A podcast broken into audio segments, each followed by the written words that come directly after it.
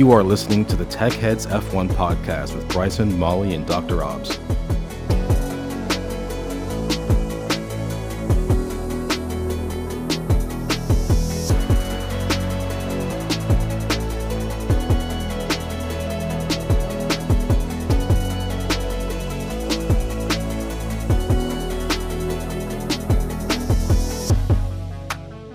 Welcome back to the Tech Heads F1 podcast. I'm your host, Bryson Sullivan, joined as always by my excellent co host, Dr. Obbs and Molly. How are we today, guys?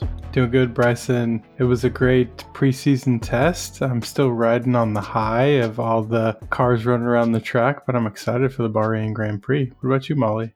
I'm doing good too. It was a great weekend of testing. I think we learned a lot, and there are now more questions I think than we had before testing. But I am very much excited and riding the the tech testing high into the race this weekend.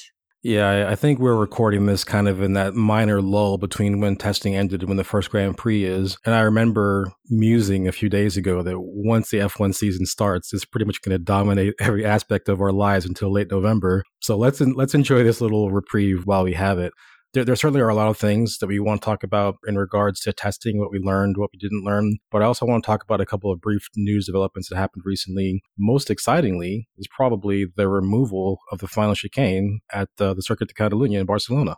Yes, cue the confetti poppers and like champagne pops from a podium. I think that was an incredible piece of news that excited a lot of people, I, the tech heads included. I think you've been campaigning for that for a long time, Bryson. Uh, probably too long.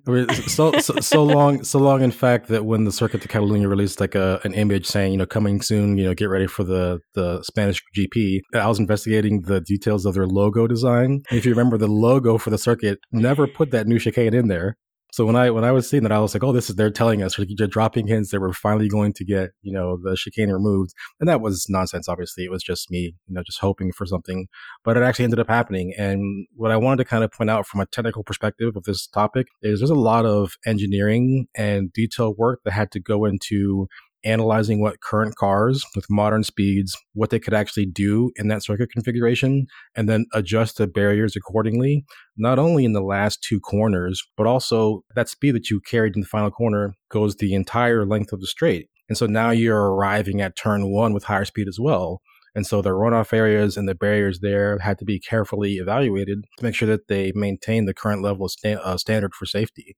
And I think uh, Albert Fabrega was one of the people who really kind of impressed upon me how much work is actually going on behind the scenes to take a change like this from concepts to reality. Yeah, it's it's going to be really interesting, I think, to see the cars traveling at peak top speed down that straight because that's going to be flat right? So I, am pretty sure that that corner is going to be flat or pretty close to flat. I'm really looking forward to driving it on F1 2023 when they release that, actually, just to see how flat it is. But I imagine it's going to be relatively flat. So you're going to be carrying quite a lot of speed. So, you know, we talk about porpoising. Ah, oh, the P word, it's back. We had it during testing. It's back in our lives again. But the porpoising, you know, could potentially be an issue down that straight down there. But who's got the brakes, honestly, to be able to jam on the brakes for turn one there? It's going to be quite quite interesting to see. Yeah, and I think one of the things that is an enabling factor for why we're allowed to make this change now, whereas people have been campaigning for it for years, but it wasn't really materialized, I think one of the biggest factors is the ability of the new era cars, the ground effect cars, to follow each other better in high speed corners, and also just the, the increased level of safety that the cars have now. You know, we've had modified safety tests since Guan Yu Zhou's crash last season, but in general, the cars have never been stronger and more able to handle impacts, including the halo as well. So I'm very much looking forward to going to this, this circuit in this new configuration. Believe it or not, even Lewis Hamilton has never driven the circuit de Catalunya without the chicane in a Formula One car. He started in 2007. So uh, even someone as, as seasoned as Lewis Hamilton is going to find some new things, and I hope he enjoys it. Is it the F2 and the F3 series that races without the chicane? I know that a MotoGP races without it for okay. sure. And my understanding previously was that Formula 2 and Formula 3 race with it. I'm sure someone can can correct us if we're wrong about that. There's always been the question of of safety overall, and Formula One cars can just they have so much higher cornering speeds. Uh, it's just a fundamentally different type of question than a than a bike. So that's how we go.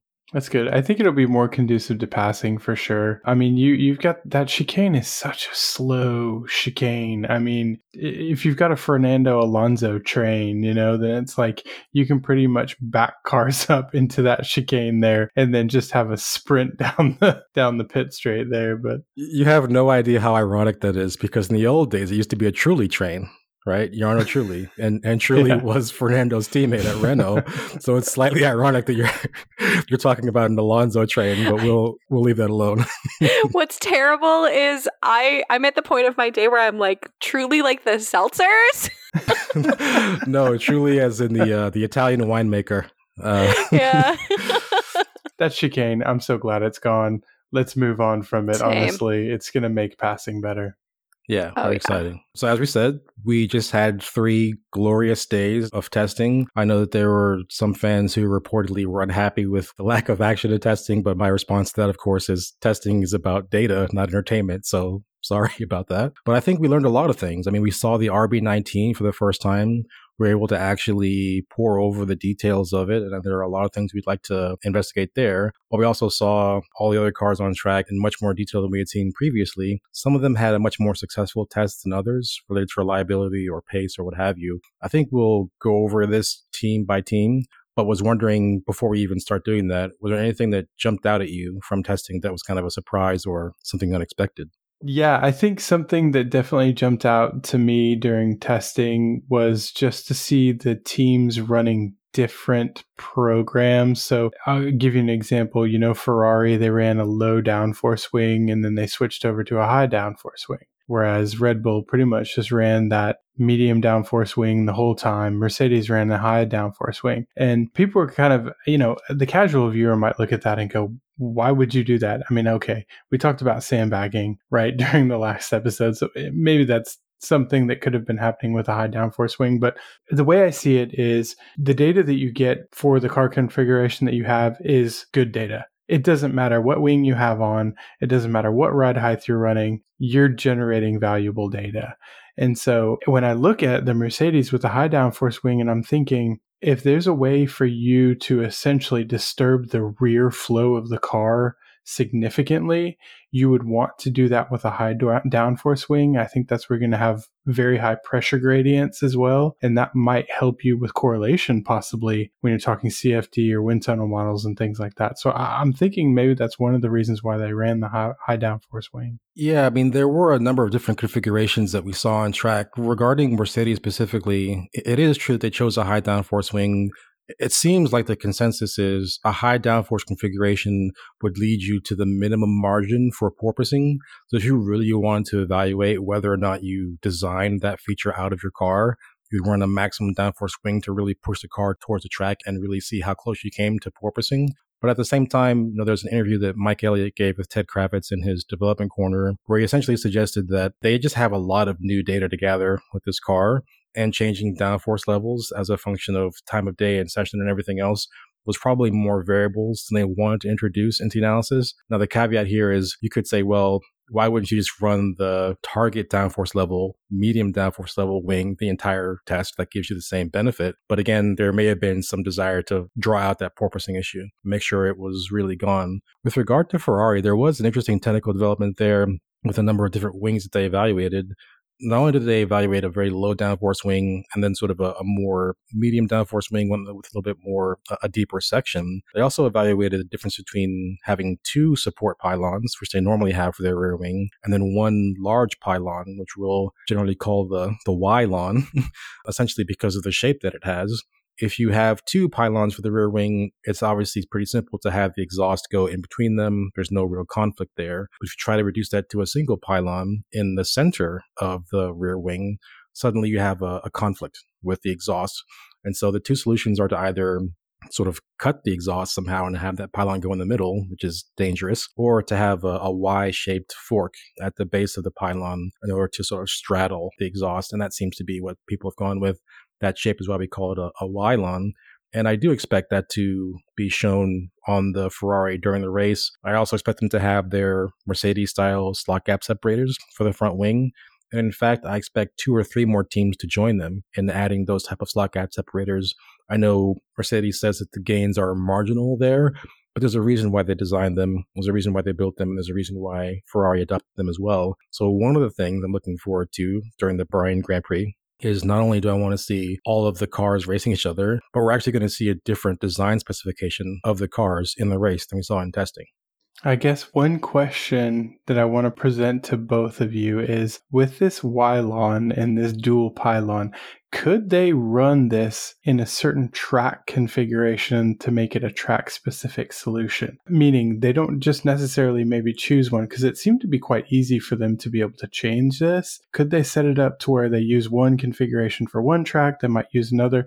That's something we haven't seen before, right? We've seen Wylons before, and we have seen them in track specific configurations before. But I think one of the questions that people are trying to evaluate is how much drag reduction do you get from a design like that versus how does that affect the structural integrity of the rear wing assembly is it strong enough to be able to handle the loads that you're putting on it and and what are the what are the costs and benefits of doing that i'm not informed enough to say exactly how that would shake out because even if you reduce the number of pylons if the previous number of pylons was smaller in size, the sum of those two might actually be less drag than one large one. It, it's a kind of a complicated question, but certainly I, I definitely think that we could see circuit specific configurations. One thing you have to be careful of is, and Ferrari fell afoul of this, you can have issues with DRS when you change rear wing assemblies from one to the other.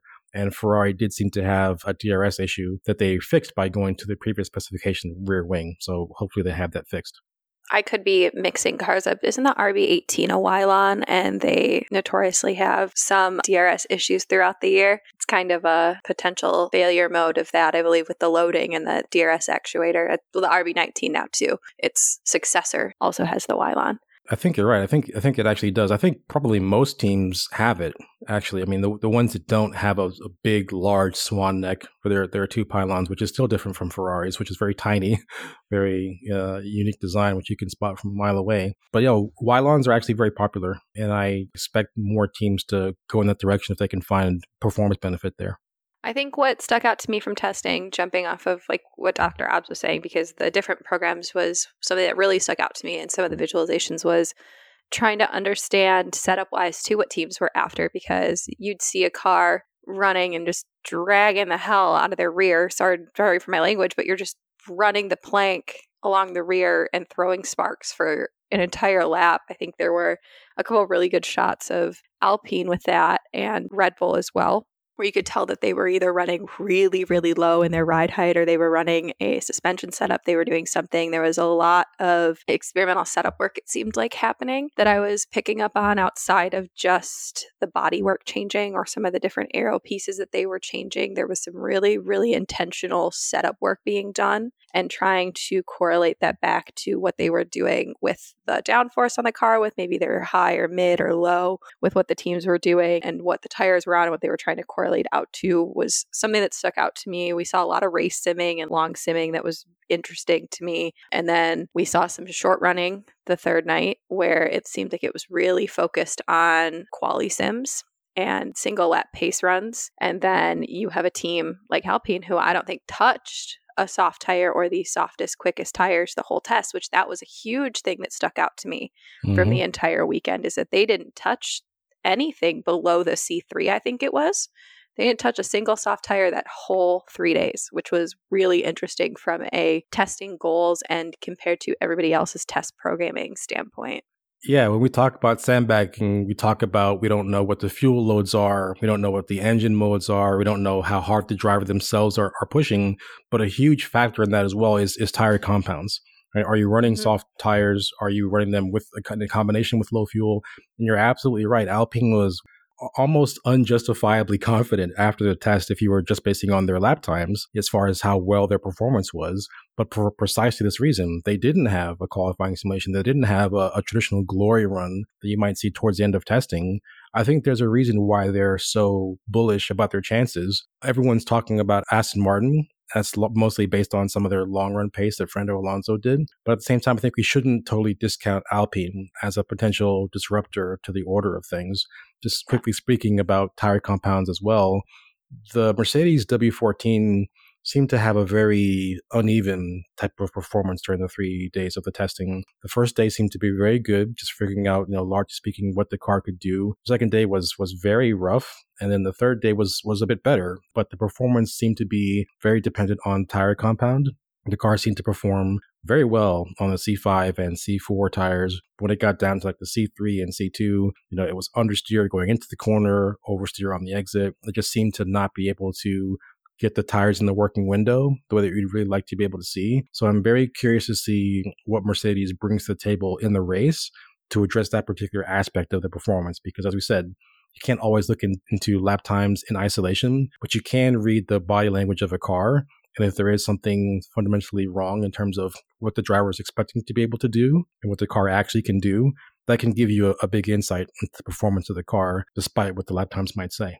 And let's talk about tires a little bit now as well, because we did have a change to the tire compounds this year, right? So Pirelli has addressed some of the complaints that the teams have, certain drivers had about the tires essentially falling away, having a weak front end, right? So this is something that Pirelli has addressed with the updated compounds this year. So, thinking about why you would run all of the compounds during testing, this is one of the reasons. Even though during the Bahrain Grand Prix, we're going to have the C1, the C2, and the C3. So, the C4 and the C5 won't even feature during that race it's important for the teams to also get some running on that C4 and that C5 to be able to understand the handling characteristics, the behaviors of the tire. Because I can't remember if it was one of our previous guests, if it was if it was Blake or, or whoever that we had on, but we were talking about the simulators and how you get kind of that track simulation done. And tires is one of the biggest things that they have trouble really theoretically simulating the performance of. So they need to have on track data. They need to have real run data for them to be able to then update their models to get accurate models. So even though they might not run a C4, C5 in Bahrain, that might benefit you later in the calendar year, right? Where you've got that data now. For anybody curious, that episode is episode eight that we had featuring uh, Blake, or everybody knows him as Break, where we do talk about that simulator and tire performance uh, in that episode at length.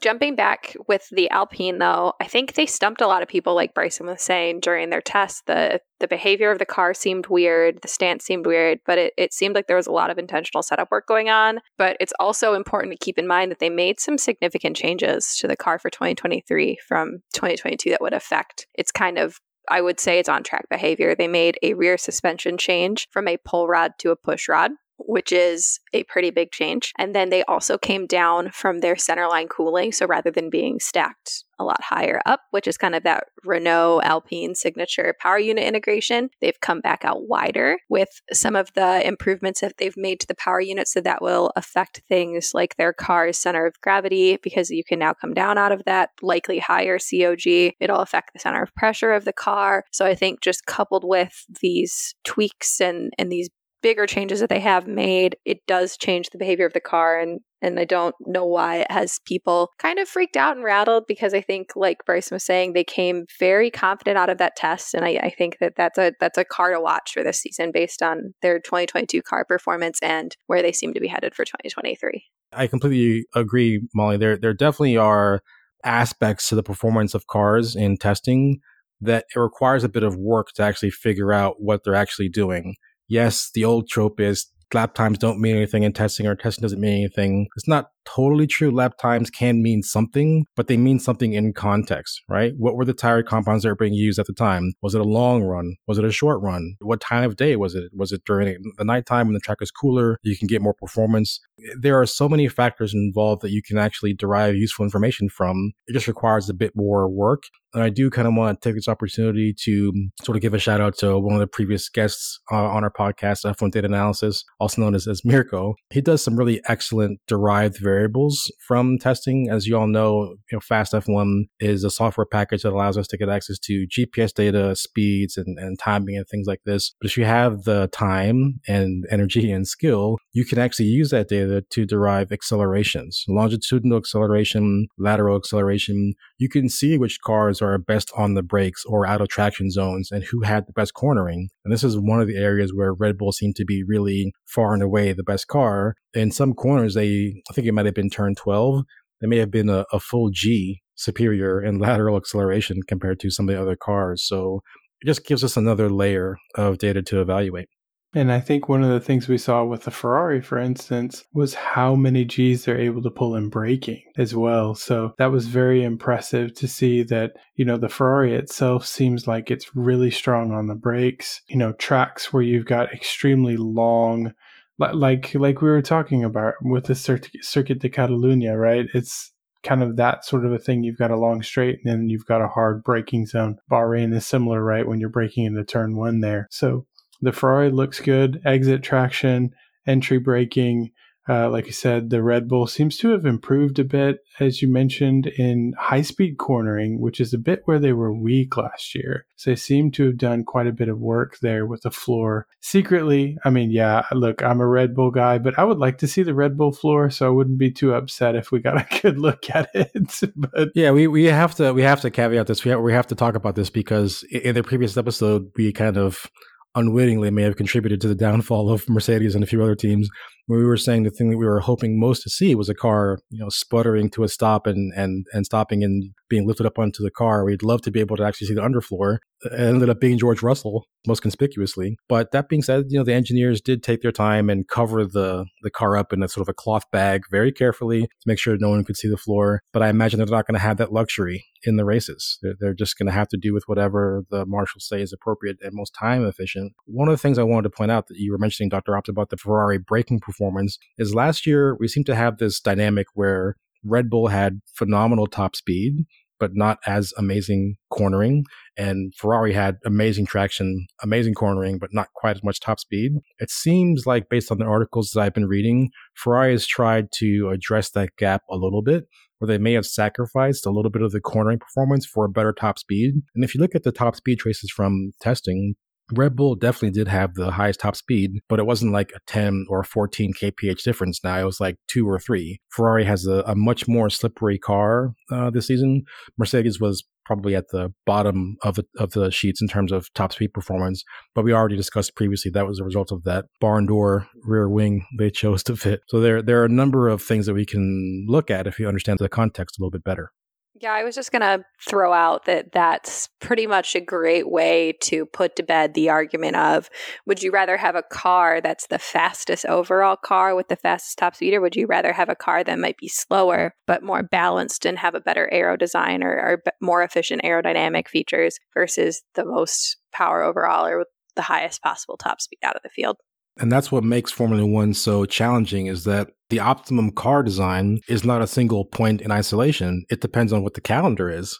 H- how many Monzas, how many Jeddahs are there on the calendar versus Hungary, Monaco, etc. So the design that you center on depends on your knowledge of what the calendar season is going to look like. And even your performance in the test to a degree has circuit specific factors to it. We remember in the Barcelona test, McLaren last year looked pretty amazing. And then they got to Bahrain, and it was a totally different story. A big part of that was due to the braking issues that they were suffering with. And the Circuit de Catalunya has far less braking requirements than Bahrain does. Bahrain is very much a very start, stop, hard braking, you know, very slow minimum apex speeds, hard traction events. It has a very different nature to some other circuits. And so even if a team isn't lighting up the timing screens in the Bahrain test, that doesn't mean they're going to absolutely perform poorly in other circuits, you know, Melbourne and, and Jeddah and the like. And I think something else this addresses is just the perception that having the wider and larger side pods is just immediately going to be draggy, right? We've looked at different CFD simulations that other people have run on, you know, that are widely available on F1 Technical or other websites like that. And the things that you actually see from that is that it's the front tire wake or the front tires, the rear tires, the front wing, the rear wing. All of these things are predominantly dominating the drag profile for your car. It's the side pods are really just a small piece of that. So when you look at the Ferrari designs, the Red Bull designs, even for instance the W, let let's talk about the W13. We'll bring up that that bad girl for again. Uh, it was draggy, right? Is the issue that they said, but it had relatively no side pod, so it's kind of like there's so much more going on there, and it's really about the aerodynamics from tip to tail that's giving you that overall drag profile. So it's balancing like you said, the slippery nature of the car. How fast is it in a straight line? How much cornering speed can you maintain cornering downforce without sacrificing, you know, things like traction, for instance, and things like that as well. Drag is such an interesting factor because there's really at least two elements to it at most subsonic speeds. Um, we're really talking about like the baseline drag, which is like the drag that the car has inherently, bluff body type of drag. And then there's the induced drag, the drag that comes from generating downforce. And both of those things are interrelated. It's true that you may have a car that has a high degree of baseline drag, Let's also not forget if your floor isn't working as intended, you have to rely on your rear wing more than your floor proportionally to generate your target downforce level. Wings are much less efficient than floors in terms of generating downforce, which is to say there's more drag per, you know, kilo of downforce for a rear wing than there would be for a floor. And that has a penalty as well that I'm sure Mercedes suffered with last season. So it's one of those things that you always have to keep an eye on. And this is actually a good segue into talking about McLaren and their performance during testing because not only did they have some reliability issues, not necessarily even powertrain reliability, but just mechanical integrity of certain parts of the car, including the the wheel deflectors from the from the front wheels. But they also had uh, explicitly not met their performance targets for the car, the aero performance targets. And one of the items specifically mentioned by Andrea Stella was aero efficiency, which you can think of as kind of a, a ratio of lift to drag. It's more like a, a coefficient of performance than efficiency because efficiency is bounded by by one and COP is not. But generally speaking, if you don't make as much lift as you want to for a given drag level, or you're making too much drag for a, target downforce level, that really determines your aerodynamic efficiency. And it was something that McLaren just didn't hit so far in their testing. And I think a good a good point of that that you mentioned is the difference between the downforce that you get from the floors versus, you know, the dirty downforce like the front and the rear wing. So maybe we could also kind of explain to some of the viewers as well why that is because the wings themselves, you know, have profiles that essentially, you know, are disturbing the flow. And anytime that you disturb the flow as it moves around a shape, like the shape of a rear wing or the shape of a front wing, you're actually take removing energy from that flow. You're it, then that's turning into either induced drag or you know straight line drag or you know downforce. So in some form or fashion, you're generating something from that straight line, eh, you know, free stream energy that's there the floors themselves do this in a way that's extremely efficient because it just transforms that pressure essentially into suction through uh, reducing the volume that the air is moving through, right? So it accelerates the air and then thereby reduces the pressure as a result of it. So this is a very clean way to generate downforce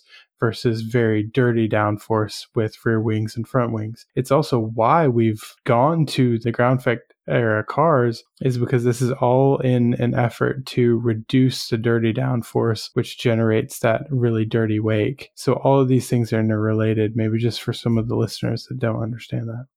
Yeah, I was just hoping we could talk a little bit more about floors and diffusers because there's a point that I think you'd mentioned previously about the RB19 diffuser. And one of the things that we had talked about in this era is again, we're trying to maximize the kind of performance of the car from the floors. They're the most important uh, feature of these ground effect cars and you have defined legality boxes where the body work can be, what the outer boundary of the diffuser needs to be.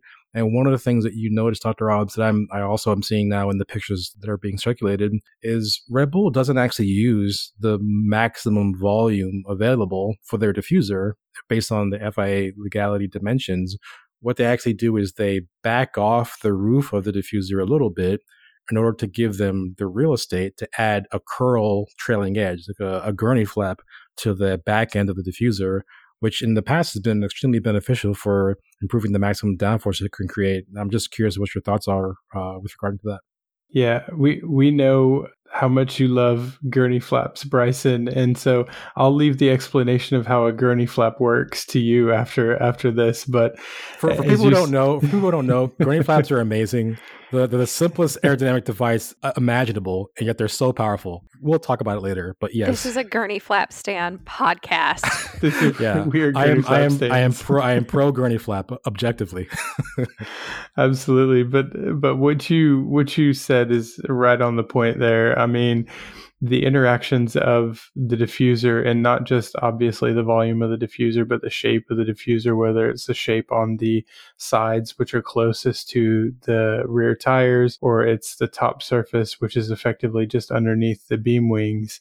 It, you know, it doesn't matter if you have a W14, if you have a, Ferrari, if you have an Aston Martin, or a Red Bull, all these cars are trying to do the same thing, and that's feed massive amounts of air to the rear part of the car. You get all the air under the car, and then you need to then feed lots of high energy air to the beam wings over the top of the diffuser. And how that flow moves over the top of the diffuser is also going to affect the pressure at the exit of the diffuser, which is going to help you with floor extraction. And floor extraction is just a fancy way of saying that you can basically run a lot more air through the flow faster at a higher volumetric flow rate than you could without that proper extraction, right? You might have then some blockage, and this would basically be like a pressure blockage at the exit rather than essentially sucking the air through the floors. But Bryson, do you want to explain a little bit how a gurney f- might help a little bit with extraction? I do want to get into the RB19 side pods as well and sort of deeper undercut eventually. But just to, to briefly talk about the gurney flap, it's quite interesting because aviation and the aerospace industry and motorsports feed off of each other. There are things that, that come from aerospace that are found in motorsports and then vice versa. The gurney flap is named after Dan Gurney, who was the first person to use it. And I guess it was first analyzed in a theoretical sense and in an experimental sense by Bob Liebeck, who used to work for Douglas Aircraft. He was one of the first people to create a, a an experimental uh, evaluation of it and also to do a theoretical framework. But fundamentally, what it does is we think about the Kutta condition in aerodynamics, which is essentially a condition that says that the flow needs to leave the trailing edge smoothly. The pressure and velocity are the same on either side of the trailing edge. There's some theoretical details there, but that's essentially the condition that allows you to generate lift in any kind of body and it it varies the circulation of the airfoil as you change the angle of attack to vary the lift. But what's interesting about that is a gurney flap kind of modifies the Kutta condition. It actually locally gives you a bit more vorticity than you'd have otherwise, which helps to reduce the adverse pressure gradient on the suction side as you go towards the trailing edge, and also helps to create a minor stagnation region on the pressure side to help sort of add a little bit of extra load on the back end. And so if I were to draw a picture of pressure coefficient for the top and bottom surfaces of an airfoil as a function of distance. What the gurney flap does is it widens the back end of that profile. So instead of the top and bottom pressures meeting exactly to be the same at the back end of the trailing edge, it allows you to have some separation there, given the results that I mentioned previously. And one of the reasons why this is so advantageous, not only for wings, but also for diffusers and, and other high lift devices, is it allows you to get more lift out of, or more downforce in this case, out of the geometry prior to having an aerodynamic stall or a flow separation. Now, granted, there's obviously different types of stalls. There's like leading edge stall and there's trailing edge stall and there's all kinds of geeky details that we can get into. But really what this is helping to avoid is, is trailing edge stall, something that would be extremely beneficial for a diffuser. The one key thing I want to bring attention to is the gurney flap traditionally is a right angle device that's pointing towards the pressure side of, of an airfoil or diffuser. What's kind of cool about the Red Bull designs and some of the designs we saw in, in previous F1 cars, uh, this is curved. It's got a bit larger radius of curvature, which helps make that, that transition even a bit more gradual. I'd love to actually analyze that more. I did spend a little bit of time in a in a previous job analyzing gurney flaps on gas turbine engines and the, the low pressure turbines of jet engines. It helps just as much there as other places, but the drag penalty is somewhat different.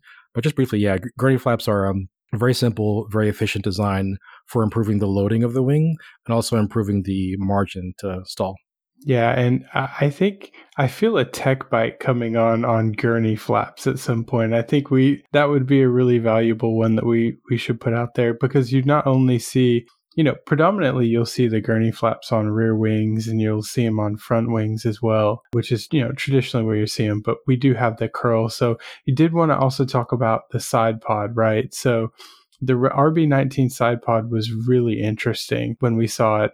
We no longer had to look at the Bigfoot photos, the grainy images. We got a clear view now to see the side pod. And the thing that changed is that the profiling along the side of the side pod itself has changed slightly. But really, the most obvious thing that we saw was the depth of the undercut that was running underneath the side pod, which uh, if you haven't seen, you know, our Tech Bites, we do have a YouTube channel, and uh, we did do a Tech Bite on the Red Bull side pod on the floor edge. So go check that out for a very detailed understanding of the way that it works. But it's essentially just a real clean way to get air to the rear portion of the car, and it's, it's basically like a double floor. Essentially, is the way that it works.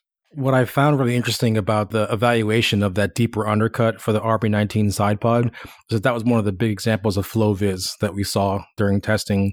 We were able to sort of artificially enhance some of the images that we saw to make it a little bit more clear. But you can see flow clearly going in, in an attached sense all the way from the nose all the way to the back. Really quite brilliant. And there were some people who were unjustifiably alarmed when they're trying to look at the comparison between that FlowViz and what the W14 FlowViz looked like on George Russell's car. They didn't really stop to think that actually George Russell stopped on track and he didn't actually get a chance to do the full FlowViz and actually see the, the, the paint streaming off the car. Not to mention the fact that the design is totally different with the vertical inlet side pod versus horizontal. That's a whole separate question about that. But I, I thought that the RB19 side pod was really interesting because it's almost like a much more refined and effective version of what I think some teams were trying to do early last season, notably Aston Martin and perhaps Alfa Romeo in the very, very early versions of their car. They had this big, massive undercut all the way from the front of the side pod all the way to the back, and the top that was sort of slightly downwashing, but but not quite. What's interesting about Red Bull's design is they give a very clean and well refined shape for the flow to go down off the top of the side pod towards the beam wing and diffuser if it, if it wants to. But with this deep undercut, they also provide a, clear channel for any clean air that happens to be towards the nose, a little bit lower down, to actually flow all the way to the back end as well. And it's such a tricky design because you're trying to provide as many sources of clean flow to the beam wing and the diffuser as possible while simultaneously keeping that front tire wake outboard and you don't want one to contaminate the other. And so I just want to give the Red Bull engineers credit for not only coming up with a design in principle, but in practice, actually working out the details to make it work. Because as I said, if you give the flow in that undercut too much space, maybe it's totally unconstrained, maybe it stalls under turning, or maybe it doesn't flow all the way to the rear, or if you don't guide the flow enough on the top of the side pod, it might be, you know, unconstrained. It does just enough of both of these, I think, so I can definitely see the evolution versus revolution theme in terms of the design of the 2023 cars, but it seemed like a, a real improvement. Yeah, and maybe we can also talk about the updated floor edge as well while we're kind of in this in this region of the car as well. So we've seen a lot of really cool developments in the floor edges of the cars ever since we saw the first car in 2022, and I don't expect that during the course of the year that we will stop having innovation in this portion of the car. So, why is the floor edge so important? It's because when you look at the tunnels that are underneath the car, you know, we've seen a few shots we were talking about seeing the underside of a car. You really only effectively have one tunnel, which is going straight back through the floor. And then you've essentially got three tunnels, which are just outwashing the flow to the sides of the floor edge. It's very important for generating vorticity in the tunnels, right? Because the harder that you can outwash it, the stronger the vortices can be that you can generate and run through the length of the floor. So that's vortex induced suction, which is very important. But the other thing that it does is also helps with, like you talked about, you know, keeping the front tire wake outboard and away from the body and away from the beam wing and the diffuser and everything. It helps with that as well. So a lot of these floor edge curls, these treatments and things like that are helping with kind of that performance, that extraction in the outwashing region. And Red Bull actually kind of created like a cascading wing which was really cool. I think that's the first time I've seen it. Most of the times we've just seen like a strong curl, almost like a gurney. Talk about gurneys but this was like a cascading wing effectively and uh, it's really trick. Um, i don't know fully the details on the legalities of it. I know you know you've got the whole two section rules along the edges of the floor so they had to you know satisfy that for sure. But um, it's it would be interesting to really dive into that deep to understand how they were able to make that legal Yeah, I think Molly has something to add about the Ferrari power units, but just briefly before we get to that, I wanted to just talk a little bit about all the photos that we saw of locked wheels into turn 10. Uh, we saw the Ferrari, you know, we saw the Mercedes and, and, and Red Bull. You know, I, I will say that smoke is definitely a, a better flow visualization tool than water spray. So that's definitely a good thing, but there's some important caveats to that as well a locked tire by definition has different airflow around it than a rotating tire. So that's something you have to be a little bit careful of when you're looking at that. And also you have to make sure the two cars that you're looking at are in the same phase of the corner that the wind conditions are similar that the tire compound is similar. I mean there are a lot of things that you have to keep your eye on when trying to infer conclusions from this. But prima facie, you know, for what it's worth, for what I saw, there definitely seems to be a lot more of that front tire wake creeping towards the inboard part of the rear tire for the W14 than it was for the, the RB19. Again, we would need to see much more detailed photos in more controlled conditions to say something definitive about this. But it was on its face an interesting way to evaluate how well each design handled that front tire wake with the necessary caveats. Yeah, we might like tires locking up and smoking more than uh, than a car on a hoist as uh, as engineers and and tech nerds over here. Yeah, and we got even nerdier because the let me uh, make sure I'm saying this right, Molly. The papaya Rari Bowl. Glorious. yes, what I have lovingly dubbed the McLaren. Yes, so the papaya Rari Bowl actually spun backwards, so we got reverse smoke flow visualization yes. of the air moving over the car in reverse, and a it did treat. not look very clean. So for anybody wondering, F1 cars are not meant to run run in reverse, but that was quite an interesting thing. But I think one of the things that I observed over the course of the test weekend as well was just the strength of the Ferrari PU. I know we had seen some stories about that. I don't know, Molly, if you wanted to mention some things around that as well.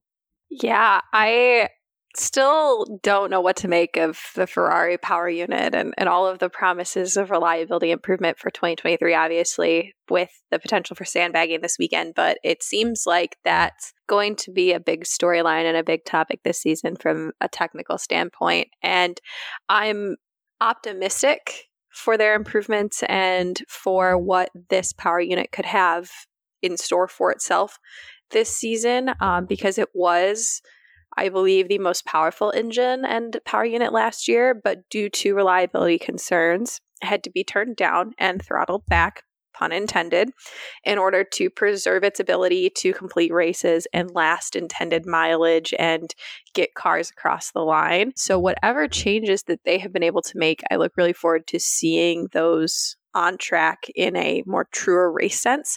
But as for a what that could mean for Ferrari power, it, it'll mean that they have more power bands available to them and they could run some modes that maybe were considered off limits previously in 2022, where they could have said that they need to update modes or just throw these modes out um, because for reliability purposes, you can't run them. So I think it'll be interesting to see what that gets them in terms of gains, having maybe a, a larger band available to it, because obviously with torque bands and mapping if you run an engine too slow, you could stall it too fast, stuff can wear out or destroy itself, or like throw rods through a block or something and, and, and off to the sun, jettison it off to the sun.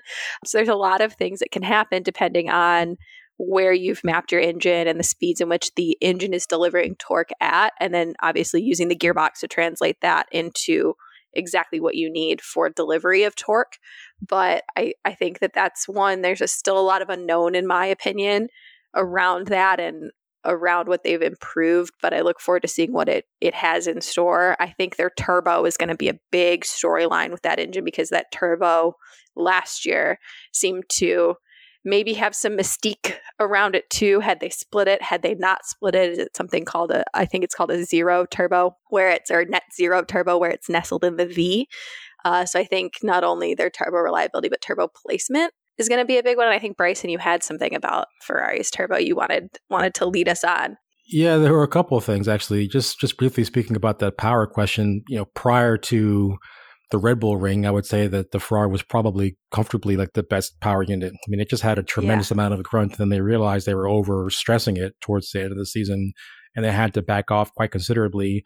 I also wanted to say it's not only the case that if a team has a great power unit that will automatically show up as higher top speeds, if you're if you're smart, what you'll do is yes, you could take advantage of the higher top speeds with the same aero setup, but you could also just run much bigger wing. You, you could run a lot more downforce and not pay a penalty in straight line speed, but reap the benefits in the slow speed stuff. So depending on the specifics of a track configuration, a higher power uh, output could result in either higher top speed or just better overall lap time for a higher downforce configuration. I, I think I think the consensus as far as Ferrari's split turbo was that they didn't split it, not so much because of what Ferrari themselves was saying, but because of what some of their customer teams were saying, you know, Haas, Alfa Romeo, et cetera, and the crashes that they had, which kind of exposed certain parts of the of the engine. So my understanding is that they didn't split it, but uh, what I actually wanted to focus on was how small their turbo is. Ferrari's turbocharger is actually a bit smaller on average than some of the other teams. And what that allows you to do is for it to spin up really quickly. And we were trying to sort of unravel this mystery of why Ferrari has such great low speed traction and, and low in drivability. Part of the explanation, I think, has to do with the turbocharger and its size and its speed versus flow rate characteristics. And so that's something that could potentially limit you at some like the really high altitude tracks where you need to flow a, a lot of airflow on top of being able to spool up quickly but it's a characteristic feature of their power unit that I think we should definitely keep an eye on. And maybe we can invite some guest onto the show who knows more about some of the, the details of it. But yeah, it'll be something to keep an eye on throughout the season, and I'm I'm very much looking forward to it. Yeah, and that spool up is important. Uh, we've talked about this previously, is to prevent lag. And so lag is that a phenomena between when I'm commanding what I want the car to do with my pedal position or so I'm putting the pedal to the floor and the turbo spooling up in order to deliver what is being asked of it. It's I just see it as a way to help improve lag in turbo lag and getting the engine up to speed at delivering what they need to by using such a small turbo. It's it's an advantage inherently to such a small package that your lag and your your boost thresholds and all of your your thresholds in that turbo lag and, and torque delivery region of the engine are a lot lower, which is obviously advantageous. We we got to also talk about Aston Martin at some point. We've kind of been skirting around it a little bit, but I kind of want to talk about why there seems to be so much hype around the team. And to his credit, you know, Mike Krack, the team boss at Aston Martin, was trying to back that off a little bit and sort of calm down the expectations. But one thing I was going to say is that this this uh, hype, so to speak, is not just coming from inside the paddock; it's coming from engineers as well. It's also coming from some of the data. Uh, we talked about Blake being on the podcast previously. He's done a lot of analysis of some of the runs that some of the teams did and Fernando Alonso's you know long run on the harder tire was really impressive, sort of metronomic efficiency as far as repeating lap times.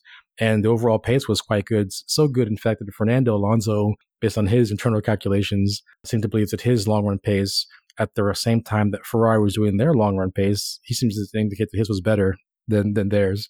I'm not sure if that's just building up into the the hype prior to the season starting, but there's certainly something there. It's definitely not nothing, so to speak. And as, as I said before, Alpine is still kind of an unknown quantity, but Aston Martin is going to be a force to look out for. Yeah, and when you look at when you talk about tire degradation, the other thing that goes into that equation is how hard you're stressing the tires as well, right? So if he had such good lack of tire degradation, if he had lack of tire degradation, that also says that he probably wasn't pushing the car to the limits either and he was putting in those times. So I think it's it's quite interesting. I know we had this. I feel like I was burned last year with the whole McLaren and Barcelona thing we talked about, right? And then they ended up just being a brick during the year. But I just you look at the AMR 23 and I think the first time that we saw it just visually from an aerodynamic standpoint, we were really just impressed, you know, you with those super deep water slides and things like that. But then the evolution of the car over the course of the year last year was very interesting as well, right? You know, they kind of started with this whole, I call it like the UFO side pods. Like it legitimately looked like UFO. I've seen various versions of it, but yeah, I mean, this is something, this is exactly what we are talking about before. It's a huge undercut that went the entire length of the side pod. And it seems like that's a little bit too unconstrained right? It gave the, the airflow too much room to move around. That's why I think the specific nature of the Red Bull deep undercut is noteworthy because there's a very specific contour that they've chosen there, specifically for aerodynamic reasons. And I imagine if you just kept a, a normal straight front to back curve, it would cause the flow problems. And they seem to have engineered their way around it. Yeah, absolutely. And you know, you've got you've got a car that's obviously got some pace. I mean, from from what we've seen so far. So I'll just caveat that statement. But then you've got a driver who knows how to extract everything out of the car possible. I mean, you look at what Fernando Alonso was extracting out of the Alpine last year. I, I mean, to think that if there's anybody who the AMR 23 needs to be in the hands of to get the most out of it, it's Fernando Alonso. And so I'm really excited. I mean, depending on who you believe and what outlets and data sets that you choose to believe as well, I mean, it looks like there's potentially, you know, Mercedes, AMR kind of in the same uh, ballpark pace wise, potentially maybe creeping up towards Ferrari as well. So that would be a really interesting fight to see. Yeah, I think one thing that I'm really excited to see this season is not only as we continue to learn on the learning curve of these new regulations, is that what do we now see in the second year in terms of field shakeups? Are we going to see a team like Aston Martin, that's normally a notorious midfield team, at least recently, now break through and become a top team? Are we going to see some shakeup in what we consider best of the rest, the top three teams, top four teams? Are we also going to see the pack tighten up further? Because I think last year we did see a tightening up of the pack that was kind of touted with these new regulations. I don't think it was tightened up in the way that a lot of people were thinking it may have tightened up where the gap to the top three and the best of the rest of the midfield were but we saw a really really big tightening up of the midfield and kind of the best of the rest of the field where that really, really tightened up. But then there was still this large gap to the top three teams. So I think this year it's going to be really interesting to see if do we have a breakthrough or do we really just see that gap go away between the top three teams and the midfield and start to gain the parity and kind of mix up the standings with these cars and with these teams in the series that these regulations set out to do. Yeah, I think it's it's so interesting to see the parallels between what's happening now in the sophomore year of these regulations and what happened previously in 2010 after the 2009 regulatory shakeup, much for the same purpose of improving overtaking and improving the quality of racing. That was a pretty amazing season, the 2020-10 season. And so I do expect the overall field spread to sort of reduce. I expect the gap between the fastest car and the slowest car to reduce. And I also think that there's going to be some shakeups in the midfield, some surprising results. We didn't have any, you know, race winners from outside of the top six drivers last season. I expect that to change, and I'm looking forward to it. As we're kind of rounding third base here, I just wanted to say also that there was some information about the W14 and the side pod design that we see, and actually the overall bodywork design that we see for the Mercedes W14 currently, we know if something is going to change in either the fifth or the sixth race of the season. So that might be, you know, Baku, Imola timeframe.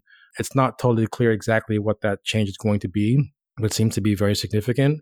And whether or not it's implemented or what direction it chose they chose to go in is going to be strongly informed by how the car performs this weekend and then a few first races of the season. So I'm very much looking forward to seeing what that actually produces.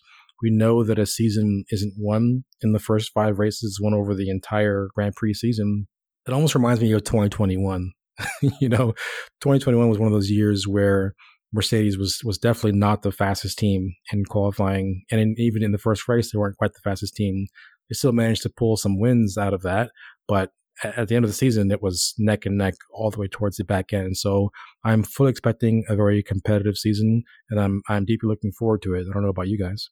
Yeah, I, I, think from the test data, the thing that's got me the most encouraged is to see how the pack has tightened up, like you said, and also to see that, you know, the often speculated one second to one and a half second drop in performance that we were expecting to the raised floor edges and the raised diffuser throats doesn't seem to be present, right? I mean, the cars are still very fast. So I don't think we're talking about slow cars on track. I think we're talking about closer racing. And then that's really what we've been talking about from the start of discussion of these regulations is give it time you know for for these designs to start to converge a little bit and we are seeing that convergence So, you know, anytime somebody says, "Oh, it's boring. This car looks like that car." It doesn't these cars don't look alike. They may be to the untrained eye, but there's a lot of nuances and very subtle things that are quite different. So this is what we need to tighten the pack up, and I think we're seeing that. And and now it's going to start to really show how good the regulations are working because the pack will be relatively on pace. Yeah, I've kind of said from the get go with these that I think some people, their expectations were that this was going to be kind of an on off, like overnight kind of switch. And it's not regulations like this, and especially such large philosophy changes for a series and for technical packages. They take time. They're still learning just as much as the series is, and we are. And so it's starting to take shape, like you're saying, with the design convergence. And I think we're starting to see it on the timesheets. And I think just overall, it's going to lead to a really banger of a season. And I think it's just really pushing the series in the right direction to tighten that field up and, and bring the racing closer, not only on the timesheets, but on track. Yeah, I think it's always the case that the field tends to diverge in the first year of new regulation set and then tend to converge back again afterwards. Ideally, what we're going to be getting is, yes, that process of divergence and then convergence. But at the end of it, we're going to have cars that are better able to race each other with the new aero regulations. And that's really the thing that I think all of this uh, made worthwhile. I think that will really do it from us. I, I want to make sure we plug our socials now. Obviously, TechHeads F1 podcast is on Twitter at uh, TechHeads F1. We're also on Instagram and YouTube now, so please check those channels. I'll add links in the episode description. But yeah, very much looking forward to the rest of the season. Definitely looking forward to this weekend. I have absolutely no idea what to expect. I know someone's going to crash. I haven't decided who it's going to be yet or how severe it's going to be, but there or will where it's going to be. Pro- probably turn one. Yeah. probably probably turn one. But but I'm looking forward to it. An exciting season and I hope the rest of you guys are as well. That'll do it from us, and we'll see you guys next time.